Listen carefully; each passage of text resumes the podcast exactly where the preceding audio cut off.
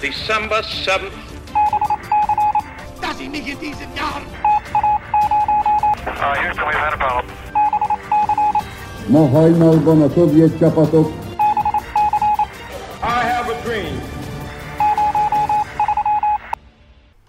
Sziasztok! Sziasztok! Ez a Hihetetlen Történelem Podcast, én Andis vagyok. Én pedig Tündi.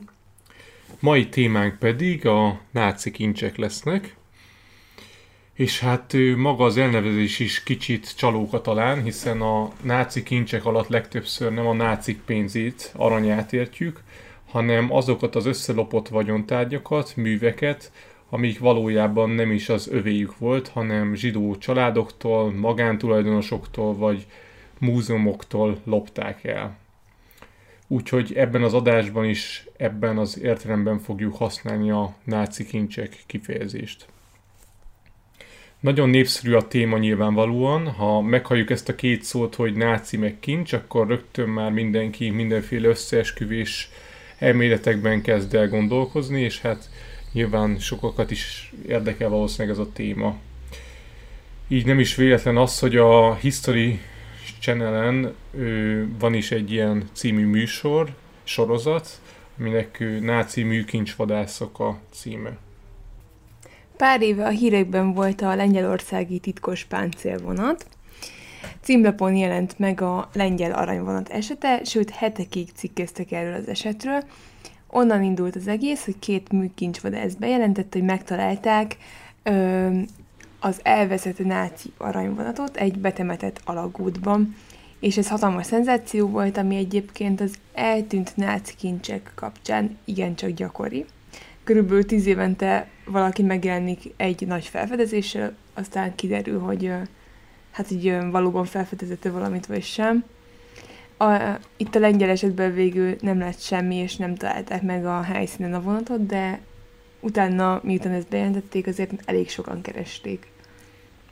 Igen, és pár éve ő szintén a Monuments Man Műkincsvadászok című film is látható volt a moziban, ami ezt a témát dolgozta fel. Akit érdekel, mindenképpen nézze meg, de jó tudni róla, hogy összességében egy ilyen közepesre sikerült filmről van szó. Véleményem szerint túl sok mindent akartak bele tenni egy filmbe, így egy kicsit keszekusza lett, viszont híres színészek játszanak benne. Beszélgetni fogunk még ezek mellett a Führer elveszett lovairól, ami egy igazán szenzációs történet. És a magyar koronáról is szó esik. Ugye ezzel kapcsolatban már készítettünk egy podcast adást, ami a 48-as szabadságharc utáni időszakot ö, mutatja be, hogy mi történt a koronával. Ugye nagyon kalandos volt a koronának a története, és a második világháború alatt is különböző viszontagságai voltak a koronának. Egy külön podcastet is megérne egyébként ez a, ez a téma, és tervezzük is, hogy egyszer majd, majd készítünk egy adást erről. Most csak annyit szeretnénk ezzel kapcsolatban megemlíteni, hogy a koronát, mint műkincset sokan szokták külföldi körökben náci kincsekhez sorolni, és ez nem véletlen, hiszen a magyarországi német megszállást követően a korona valóban veszélyben volt, és gyakorlatilag inkább tartozott már a náci befolyás alá. Szálasi magával vitte a magyar határa, és megpróbálta kimenekíteni az országból. A hős koronaőrök viszont ezt megakadályozták, trükkös úton is némi szerencsével sikerült elérniük, hogy végül Ausztriában ne az oroszok, hanem az amerikaiak kezére kerüljön a korona. A történet ott kezdődik, hogy Hitlernek 1936 óta volt egy hatalmas álma, mégpedig az, hogy Berlin egy megújult világváros legyen Germánia néven, melynek majd mindenki csodájára, csodájára járhat. Albert Speer neve sokaknak ismerősen csenghet, ő volt Hitler személyes építésze, akivel együtt szőtték terveiket. Ha rákerestek az interneten, nagyon sok mindent lehet találni ebben a témában. Talán a legérdekesebb egy új Volkshalle, azaz kapitólium építése lett volna, aminek mérete többszöröse lehetett volna az amerikai parlamentnek. Hitler a művészeteket egyáltalán nem vetette meg, sőt kifejezetten nagy rajongó volt, ami annak is köszönhető, hogy a pályája elején ő festőként is dolgozott, és megpróbálkozott felvételt nyerni a Bécsi Művészeti Egyetemre. Amikor 1938-ban Olaszországban járt szövetségesénél, Mussolini-nál, akkor órákat töltött el a híres Firenzei Uffizi Múzeumban. Természetesen Hitlernek nem tetszett minden, a modern művészetekkel nem tudott mit kezdeni, így például Picasso-t és a modern kortársait mind üldözte. Erről majd később még, még szó esik majd. Hitler az Anschluss követően, amikor bekebelezték Ausztriát, maga is meglátogatta szülővárosát és régi otthonát, Linzet. Itt született meg benne a döntés, hogy ez a város legyen Európa új kulturális fellegvára, a város átépítésével és egy hatalmas múzeum létrehozásával, ami a Führer Múzeum névre hallgatott volna, és aminek nem lett volna párja a Földön. Nyilvánvalóan egy ilyen múzeum megtöltésére rengeteg műemlékre volt szüksége, úgyhogy elkezdődött a műkincsek elkobzása a külföldi múzeumokból és a zsidó családoktól. Ez a folyamat egészen a háború végéig folytatódott. A Führer természetesen nem felkészületlenül vágott bele a lopásokba, hanem a háború előtti években már ügynököket küldött külföldi országokba, hogy felmérjék, hogy milyen értékes műkincseket lehet majd az egyes múzeumokból begyűjteni, amikor már tervei szerint meghódítja ezeket az országokat. A múzeum megtöltése mellett egy másik célja is volt a kincsek elrablásának, a német fegyverarzenált és ipari fejlődést a háború alatt is biztosítani kellett valamiből, így az ellopott aranyak és kincsek másik funkciója az volt, hogy a harmadik birodalomnak bevételt pénzt biztosítson a fegyvereinek a beszerzésére.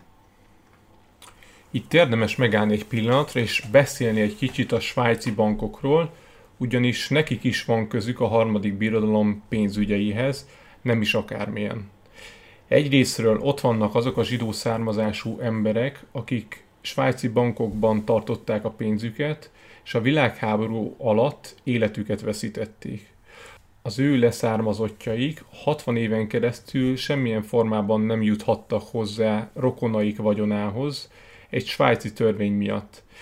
1934-ben titoktartási törvényt hozott az ország, melynek értelmében a jogos leszármazottak csak akkor kaphatták vissza őseik vagyonát, ha az elhunytak hivatalos halotti okiratait be tudták mutatni, ám a bankárok jól tudták, hogy aki Auschwitzban egy gázkamrában halt meg, annak nem igen lesznek majd ilyen hivatalos papírjai.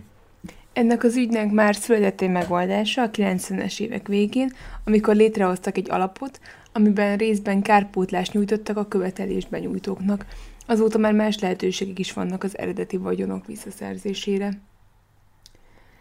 Szóval a zsidók a háború után nem voltak jó helyzetben, de arról is érdemes említést tenni, hogy 1934-ben hoztak egy olyan törvényt Németországban, ami tiltotta a vagyon bármilyen formában való külföldre szállítását, vagyis nem lehetett bankszámlát nyitni Svájcban, sőt, ezért halálbüntetés is járt. A civil ruhás gestapósok volt, hogy bementek egy bankba, Svájcban, és a gyanús zsidó emberek nevében megpróbáltak betenni pénzt a bankba, és hogyha ugye nem ö, ütköztek akadályba, és a bankár nem szólt semmit, és engedte, hogy betegyék a pénzt, akkor ez bizonyíték volt arra, hogy az illetőnek van Svájcban bankszámlája. Hát és ugye ez alapján már el is tudták ítélni. Igen. Ez igen, egy igen, ilyen igen. elég undorító eljárásnak tűnik. A másik aspektusa a svájci bankügyeknek a nem magánkézben lévő számlákra vonatkozott, hanem azokra a számlákra és vagyonra, ami magánkézben volt, és ellopta a német állam, vagy egy-egy ember, és aztán tette be a svájci bankokba. Ezeknek az értéke mai árfolyamon több 10 milliárd forintnak megfelelő összeg. Ezeken kívül maga a svájci frank léte is nagyon fontos volt a németeknek a második világháború alatt, nem véletlenül nem szállták meg az országot, ha bár erre is voltak tervek. 1936-ig a svájci frank volt a világ egyetlen szabadon átváltató pénzeme, ami azt eredményezte, hogy a harmadik birodalom nagy mennyiségben vásárolt belőle, úgy, hogy aranyjal fizetett cserébe. Tehát ők fogták a összelopott aranyakat, átmentek Svájcba, és azt svájci frankra váltották, majd az így megszerzett svájci franka pedig már a semleges országokkal tudtak kereskedni, és nyersanyagokat beszerezni. Hát igen, és ez nyilvánvaló tény, hogy a németek az aranyuk egy részét magánkézből rabolták el, zsidóktól vagy más internált ö, lakosoktól. A svájci bankok pedig sosem kérdezősködtek arról, hogy mégis honnan jön az arany. És a, erről, így a svájci bankok hozzáállásáról tökéletesen tanúskodik az egyik bank biztonsági őre, aki nyilvánosságra hozta, hogy látta megsemmisíteni a vészkorszakra vonatkozó dokumentumokat, és felhívta a figyelmet a létezésükre. Igen, tehát azokat a dokumentumokat, amik a, azoknak a zsidóknak a adatait tartalmazta, akik a világháború előtt tettek oda be pénzt, és uh-huh. ezt semmisítették meg. Jaj, ne látszódjon, hogy ki volt. Így van, igen. Hát igen, és emiatt a nyilvánra hozás miatt a nyilvánosságra hozás miatt elveszítette a biztonsági őr állását, és életveszélyes fenyegetéseket kapott, végül pedig el kellett hagyni az országot, és az Egyesült Államokban telepedett le. Tehát ezek alapján nyilván sok kritika írja a Svájcot a második világháború kapcsán, és hogyha őszinték akarunk lenni, akkor azért ez nem alaptalan. Egyes elméletek szerint a háborúnak a hossza is lehetett volna rövidebb, hogyha a svájci bankok nem járulnak hozzá a német vagyon beváltására, hiszen akkor nem lett volna pénzük fegyverkezni. Hát valószínűleg lett volna más forrásokból, de jóval kevesebb. De ez egy érdekes aspektusa a második világháborúnak. Ha a német kincsekről és vagyonról beszélünk, érdemes szót ejtenünk egy kicsit a helyzet magyar vonatkozásáról is, ugyanis a bevezetőben említett vonatnak volt egy magyar párja is, ami aranyvonat néven futott, és a magyarországi nemzeti vagyon egy jó részét szállította külföldre. Magyarországon az 1944-ben hatalomra kerülő nyilasok készítették fel a vonatot, azzal a célral, hogy kimenekítsék az ország vagyonát, és majd abból finanszírozzák a nácik németországi ellentámadását. A szerelvény 1945. január 23-áig a nyugati határszéleken fekvő Fertőbogoz környékén állomásozott, majd innen fokozatosan haladt nyugati irányba a német birodalom területén, a szovjet frontvonaltól biztonságos távolságban. A vonaton ott volt a Magyar Nemzeti Bank teljes arany és valuta tartaléka, számos múzeumi kincs, mint például a korvinák, illetve a magyarországi zsidóság kifosztásából származó hatalmas vagyon, ékszerek, drágakövek és sok más értékes tárgy. A vonat 77 vagonból áll, ami hihetetlenül hosszú. Gyerekkoromban én többször szórakoztam a testvéreimmel azzal, hogy megszámoltuk, hogy egy-egy tehervonat vagonjainak száma mennyi, és én úgy emlékszem, hogy ilyen 40-45 körül volt a rekord, tehát ennek megfelelően ez a 77 vagon, ez egy elképesztő szám. Hát biztos, ja, nagyon hosszú vonat. A kincs mennyiségét csak becsülni lehet, de úgy gondolják, hogy a mai árfolyamon nagyjából ilyen 1200-1500 milliárd forintról lehetett szó.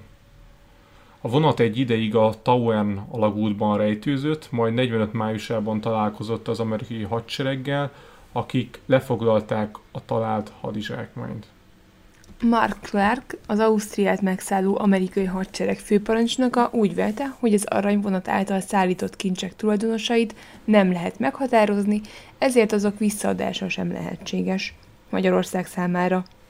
Ez szolgáltatta a jogalapot arra, hogy később a vonaton szállított vagyon egy részét az Egyesült Államok háborús költségeinek enyhítésére használhassák fel. A magyarországi zsidó kárvallottak 1945 végén Nyárádi Miklós pénzügyminiszter pedig a következő év nyarán Berlinben próbálta rábírni az amerikaiakat az aranyvonat kincseinek visszaadására, aminek következtében a Nemzeti Bank vagyonának egy része visszakerült Budapestre, Viszont a műkincsek kapcsán nem sikerült elérni semmit, az amerikaiak még attól is elzárkóztak, hogy szakértők vizsgálhassák meg a talált értékeket.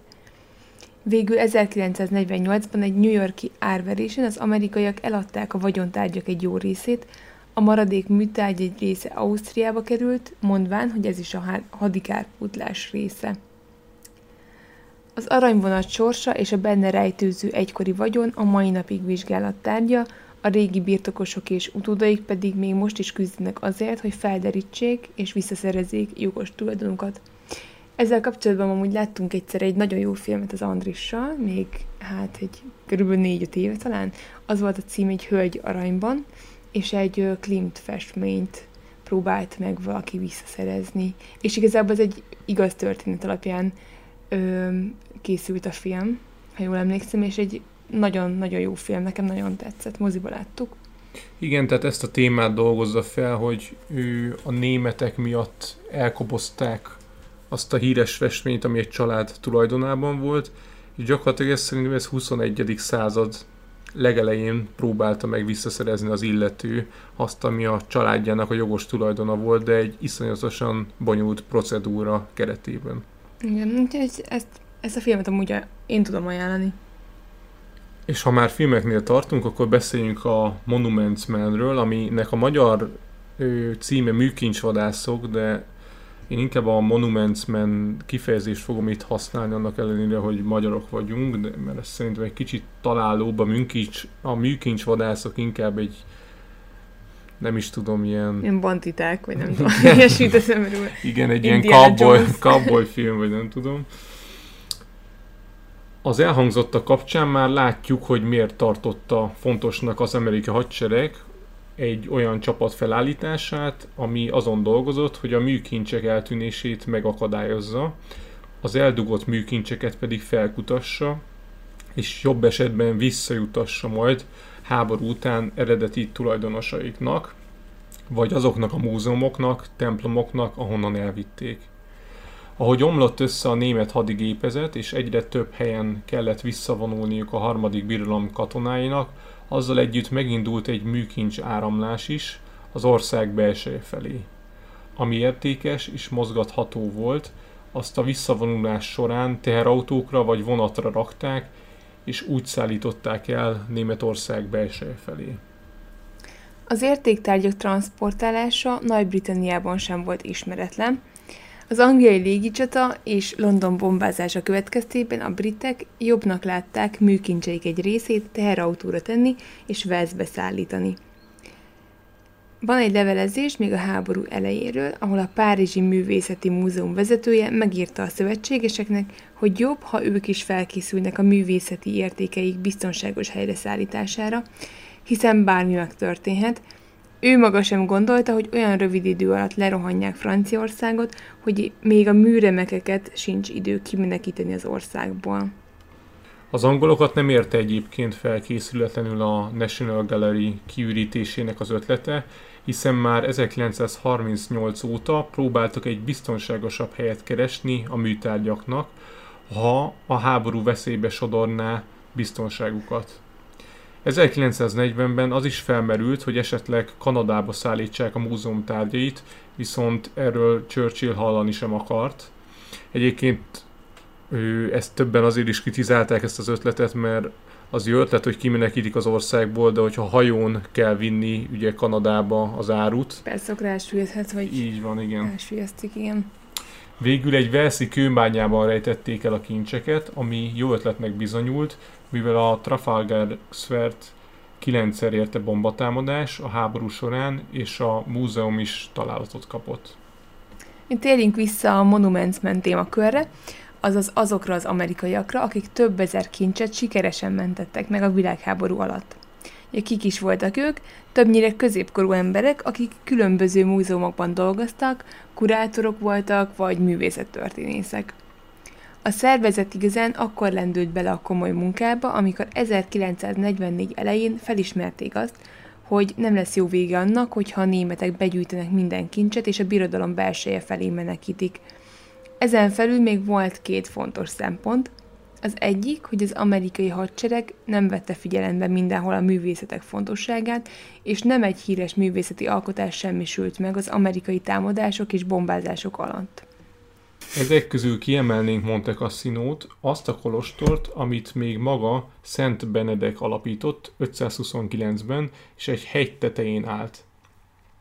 Nem egy kis kolostort kell elképzelni, hanem egy több ezer négyzetméteres komplexumot, amit az amerikaiak porig bombáztak, és ha rákerestek az interneten Monte Cassino képeire, akkor nagyon szomorú látvány fogott titeket.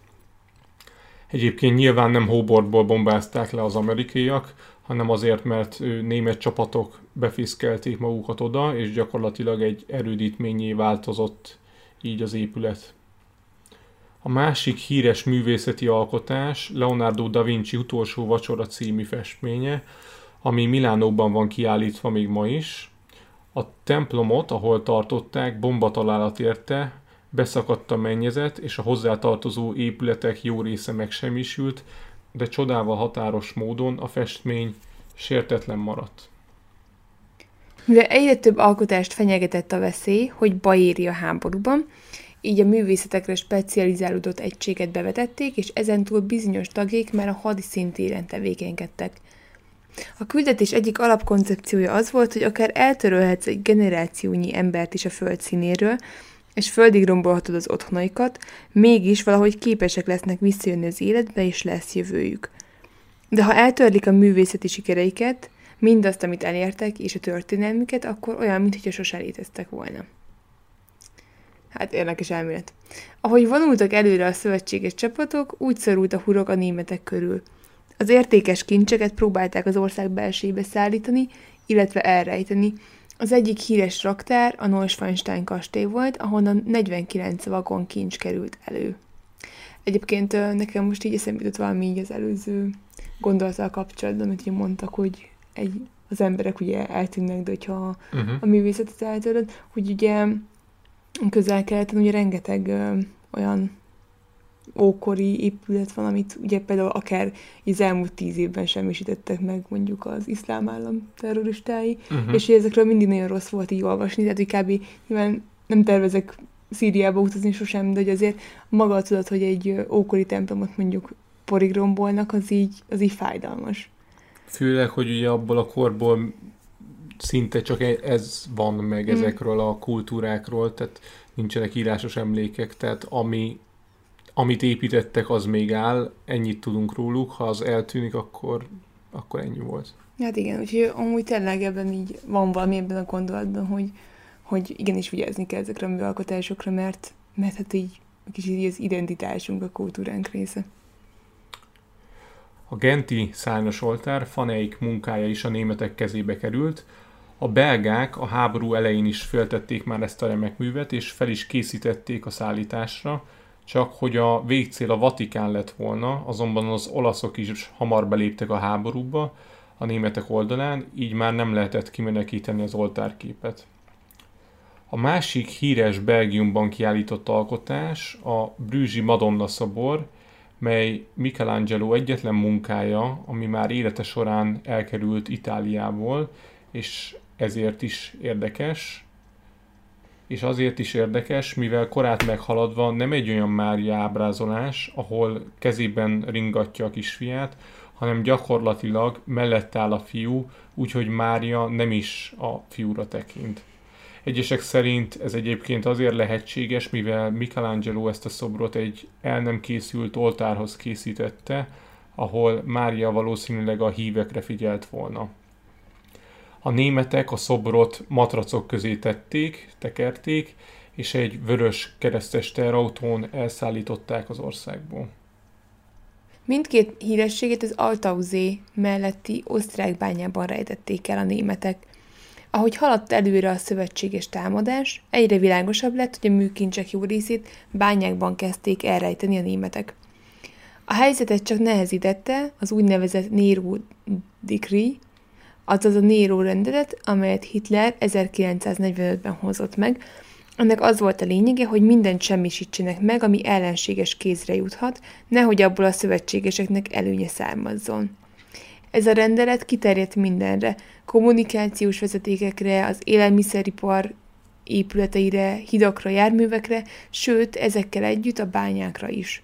Tehát a műkincsvadászoknak rendkívül kevés idő állt a rendelkezésükre megkeresni a tárgyakat, főleg, hogyha figyelembe vesszük azt is, hogy az oroszok is nagy sebességgel vonultak előre, nyugati irányba, és nekik is voltak műtárgyakra szakosodott szakaszuk. Azzal a különbséggel, hogy ők nem tervezték visszajutatni a kincseket a jogos tulajdonosaiknak, hanem azt hadizsákmányként szállították volna Oroszországba. Végül az oltárképet, a Madonna szobrot és sok ezer más értékes műtárgyat megtalálták az osztrák bányákban, arról nem is beszélve, hogy a Merkerszi sóbányákban rábukkantak a német birodalom felhalmozott aranykészletére.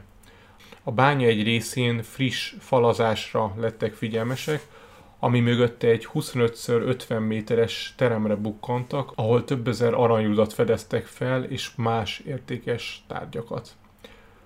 A linkek közé betettünk egy felvételt, amit a korabeli amerikai katonaság forgatott, amikor felfedezték a szó szerint aranybányát. Érdemes megnézni, mert látszik, hogy tényleg mennyi mindent találtak ebben a bányában az aranyrudak mellett.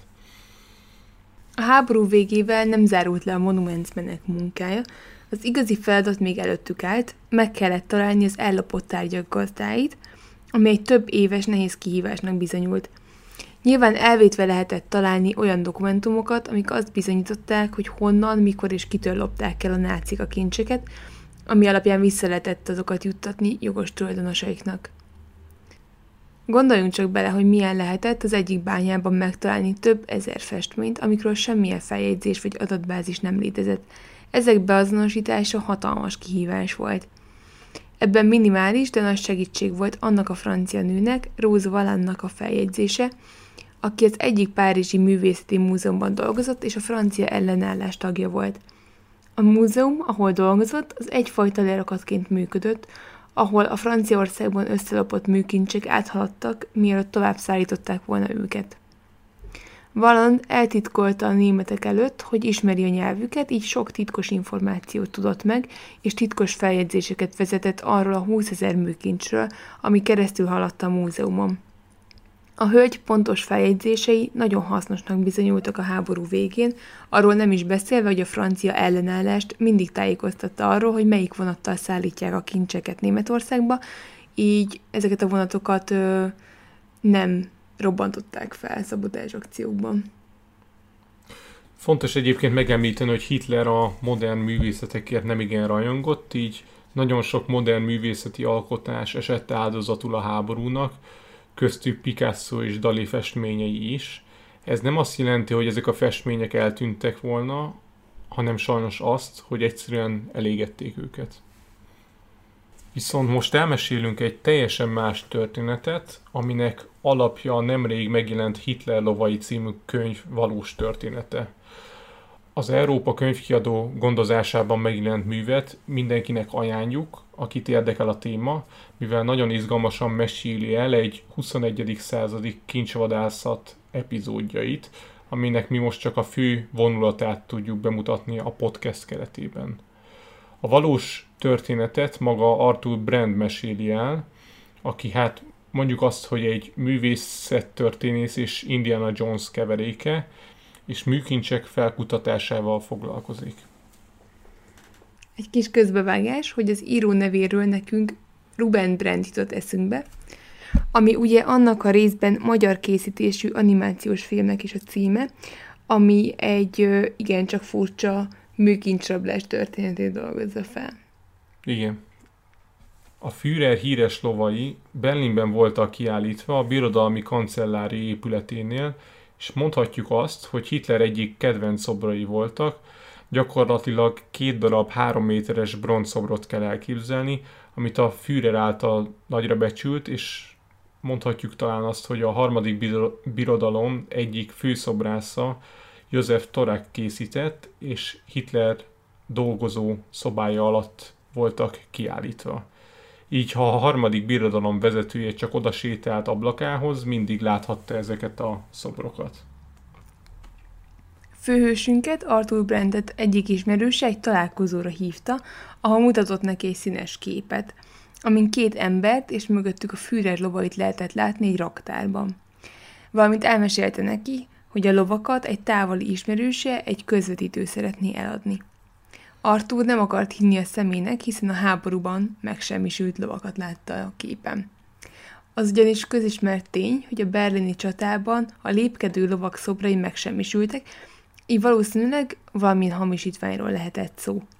A hamisítványok nem ritkák a műkincsek piacán, hiszen a statisztikák szerint minden harmadik felkínált műtárgy hamisítvány, sőt a múzeumokban kiállított kincseknek a 10%-a nem is valódi. Erről nyilván sok esetben maguk a kiállítók sem tudnak. Ugye itt egyébként például nálunk nemrég volt egy kiállítás. Um, Az aszték kincsek, nem? igen, igen, amiről ugye kiderült, hogy hát igazából nem is, nem is aszték kincsek, hanem azok is ilyen hamisítványok, vagy másolatok. És hát nyilván más úgy promózni egy kiállítást, hogy azt ígéret, hogy igazi aszték kincseket lehet látni, és kiderül, hogy igazából ilyen kopi az egész. Igen. Igen. Berlin elfoglalása után nem sokkal készült felvételen az amerikai elnök Truman és Churchill meglátogatta a romokat Berlinben. Az arról készült felvételen egyértelműen látszódik, hogy a kancellária kertjében a lovak helyén nem áll semmi. Arthur kollégáival arra jutott, hogy a képek csak a hamisítvány lovakról készülhettek, azaz valaki elkészítette az eredeti pontos mását, csak hogy egy pontos másolat elkészítése borzasztó nehéz feladat, akkor is, ha rendelkezésre áll az eredeti mű, de így, hogy nem áll rendelkezésre, így szinte lehetetlen. Az egyik lehetséges válasz arra, hogyan létezhet mégis lószobor egy friss fényképen, arra valószínűleg az a válasz, hogy József Torák, a szobrász csak 1952-ben hunyt el, így lehetséges, hogy az eredeti másait saját maga készítette el idős korában. A másik lehetséges magyarázat némi kutakodás után jön. Torak még a háború előtt készített kisméretű 40 cm magas lovakat, valószínűleg a már álló 3 méteres szobrok másaként, és ezt magasrangú náciknak ajándékozta. Öt ilyen ló készülhetett, ami aztán később mintául szolgálhatott egy új szobor elkészítéséhez, bőven a háború után is. A nyomozás így megtarpant, és nem tudtak egyről a kettőre lépni, míg nem Arthur egyszer véletlenül belefutott az interneten egy ismert felvételbe, a Hitlerről készült utolsó filmfelvételekbe. Ezeket a felvételeket bárki meg tudja nézni, a Youtube-on is fent van, és a leírásokhoz is majd belinkeljük.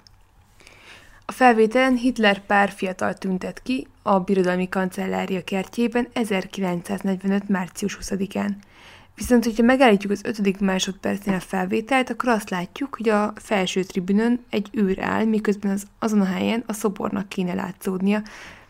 Szóval az egész világ 70 évig azt hitte, hogy a lovak megsemmisültek, miközben volt egy YouTube-on is elérhető és ismert felvétel, amin az éles szeműek eddig is ki tudták volna szúrni, hogy a lovakat eltávolították az eredeti helyükről a berlini csata előtt. Tehát ebből arra lehetett következtetni, hogy Hitlerék a közelgő veszély előtt biztonságosabb helyre szállították a lovakat, amik így feltehetőleg valóban nem semmisültek meg. Ezek alapján nagyon valószínűleg tűnt, hogy az oroszok kezébe kerültek a lovak, hiszen ők vették körbe Berlint, és onnan az utolsó pillanatban eltávolított szobrokat már nem lehetett messzire szállítani a fővárosból.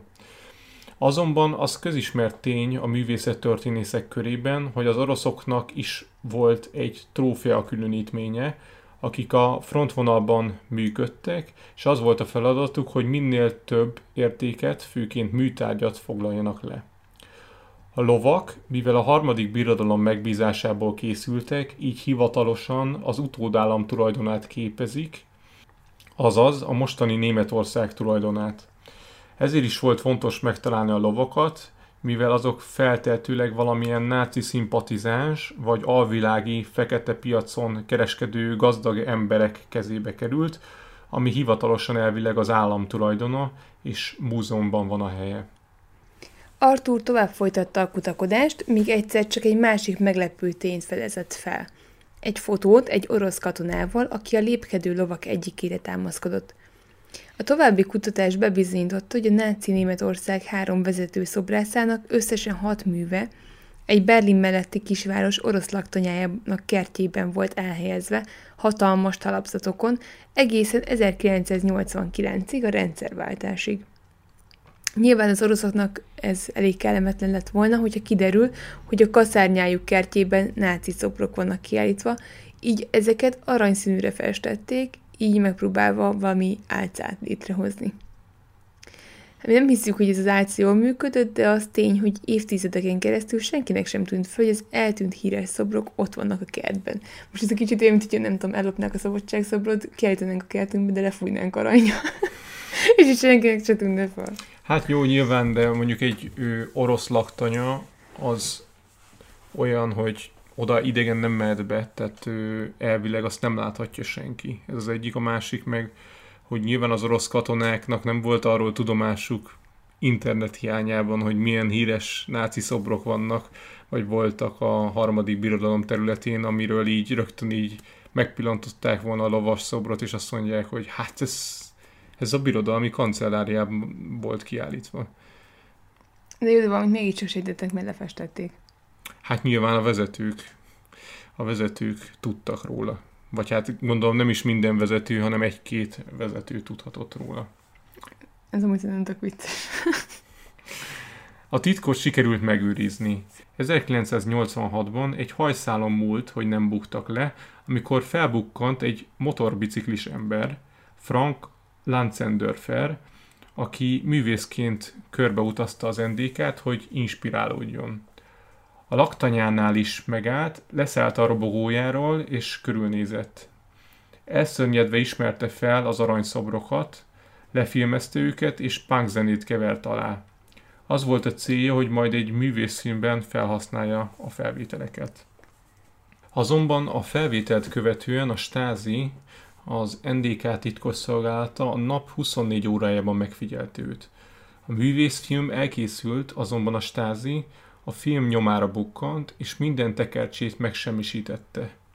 Azonban az egyik vetítésen valaki egy kézi felvételt készített a vászonról, amit a nyomozócsapat megtalált, és a motorbiciklis művész felvételein valójában ott álltak Hitler lovai a többi szoborral az orosz laktanya kertjében. Az NDK-s táziról egyébként fontos tudni azt, hogy egy titkos csoportja épült arra, hogy az összegyűjtött vagy háborúban elkobzott relikviákat az NDK-ból nyugatra csempésze a fekete piacon keresztül, és ott nagy mennyiségű pénzre váltsa a műkincseket. Ez a vállalkozás annyira sikeres volt, hogy egy idő után hamisítványok készítésében és értékesítésében is érdekeltett a stázi, ezzel növelve az NDK államgazdáját. A nyomozás egy következő fázisában kiderült, hogy a hatalmas, több méter magas szobrokat nyilván nem lehetett csak úgy kicsempészni az NDK-ból. Abból biztosan botrány lett volna, és megvesztegetés sem segített volna a határon. Nyilván, hogyha megjelent volna egy furgon két darab három méteres lóval a határon, ahol minden táskát tüzetesen átvizsgáltak, akkor csak úgy nem tudták volna papírok nélkül a műalkotásokat kivinni az országból. Valami módszert mégis ki kellett találni a stázinak. A szobrokat feldarabolták kisebb darabokra, ez volt az egyetlen módszer, hogy átmenjenek vele a határon. A kelet-Berlinhez tartozó Grand Hotelben csak külföldiek tartózkodhattak, és a szállodához tartozó limuzinok vizsgálat nélkül mehettek át a határon Nyugat-Berlinbe, hogy onnan az utasaikat a hotelbe szállítsák. A szállodát természetesen a stázi ellenőrizte, és minden szobában lehallgató készülékek voltak beszerelve. Tehát egy mód volt csak a szobrok szállítására. Ahhoz, hogy elférjen a csomagtartóban, ahhoz darabokra kellett fűrészelni a szobrokat, ami egy több hónapos munkafolyamat volt. A sofőr pedig nyilván meg volt lepődve, amikor kiderült, hogy nyugatra akarnak csempészni valamit, hiszen a keletre csempészés rendszeres volt, mivel kelet-Berlinben sok mindent nem lehetett megkapni, amit nyugaton igen. De az, hogy nyugatra vigyenek valamit, az nem volt túl gyakori. De a sofőr beleegyezett, úgyhogy szép lassan, több körben az NSK-ba jutott a stázi segítségével a feldarabolt szobor. Nem sokkal később az ember, aki a lovakat kínálta, ismét jelentkezett telefonon, Artúrnál, és érdeklődött, hogy tud-e már vásárlót ajánlani a lovak számára. Artúrnak nem volt sok ideje. Míg vonalban maradt, kitalált gyorsan egy rögtönzött amerikai karaktert, aki gyorsan felruházott a Dallasból ismert Jockey Ewing olajmágnás tulajdonságaival. A vonal túloldalán meggyőzőnek találták a történetet, és elhitték a kitalált amerikai kereskedő érdeklődését. Ezután az események felpörögtek. Arthur és csapata próbálta kideríteni, ki állhat a közvetítő mögött, kinek lehet birtokában a szobor. Közben egyre fogyott az idejük, mivel idővel a sajtó is megneszelte, hogy a lovak valójában nem tűntek el a világháborúban. Plusz még ott volt a rendőrség is, akiket Arthur és csapata bevont a nyomozásba. A nyomok egyre inkább a volt nácik vagy azok leszármazottjainak köreihez vezetett. A Stille szervezet is felmerült, mint a feltételezett kereskedő. A Stille Hilfe tükörfordításban csendes segítség az a náci szerveződés volt, akik minden formában próbálták támogatni anyagilag a volt náci vezetők külföldre menekülését a második világháború után. Ezt követően pedig anyagi támogatást juttattak nekik, valamint neonáci szervezeteknek segítettek. Tehát ez egy igencsak unszimpatikus szervezet. A szervezet vezetője pedig nem más, mint az a kislány, akit édesapja csak Püppinek hívott, és Gudrun Burwitz névre hallgatott. Viszont ez csak felvett név volt, hiszen az eredeti neve Gudrun Himmler. Igen, ez a nő, aki 1929-ben született, és most két éve halt meg, ő Heinrich Himmlernek volt a lánya, aki megpróbálta tovább vinni édesapja elveit. Ő volt évtizedeken keresztül a Stille Hilfe vezetője. Arthur és társai nem tévedtek sokat, három gyanúsítottuk volt, akiknek mindannyiuknak volt valami náci kötődésük. A rendőrség egyszerre csapott le a gyanúsítottakra, és végül egyikőjüknél megtalálták a Führer elveszett lovait. A könyv, mint már említettük, borzasztó izgalmas, mi csak a lényeget foglaltuk össze. A könyvben ennél sokkal több szálon fut a cselekmény, vannak benne autós üldözések, rejtett kamerás felvételek, és még sok minden más izgalmas történés. Akit érdekel, az tényleg olvassa ezt a könyvet.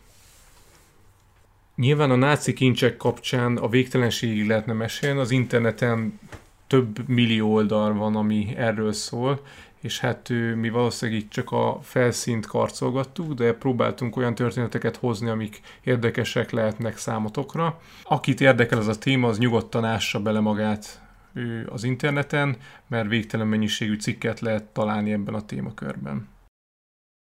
Köszönjük szépen, hogy meghallgattátok az adást, reméljük, hogy ti is izgalmasnak találtátok a náci műkincsvadászok történeteit, és találkozunk a következő epizódban. Sziasztok! Sziasztok! A forrásokat megtalálhatjátok a leírásban, vagy a hihetetlen-történelem.simplecast.com-on, Kövessétek a Facebook oldalunkat is, a Hihetetlen Történelem Podcast Facebook oldalt, ahol három naponta jelentkezünk érdekes villámtörikkel. Örömmel fogadunk e-maileket is a hihetetlen gmail.com e-mail címen, hogyha esetleg kérdésetek, észrevételetek lenne az adással kapcsolatban. A podcastet megtaláljátok az Apple Podcast adatbázisában, Spotify-on, Google Podcasten és még sok más helyen is. Hallgassatok minket máskor is. Sziasztok! Sziasztok! Ez a műsor a Béton közösség tagja.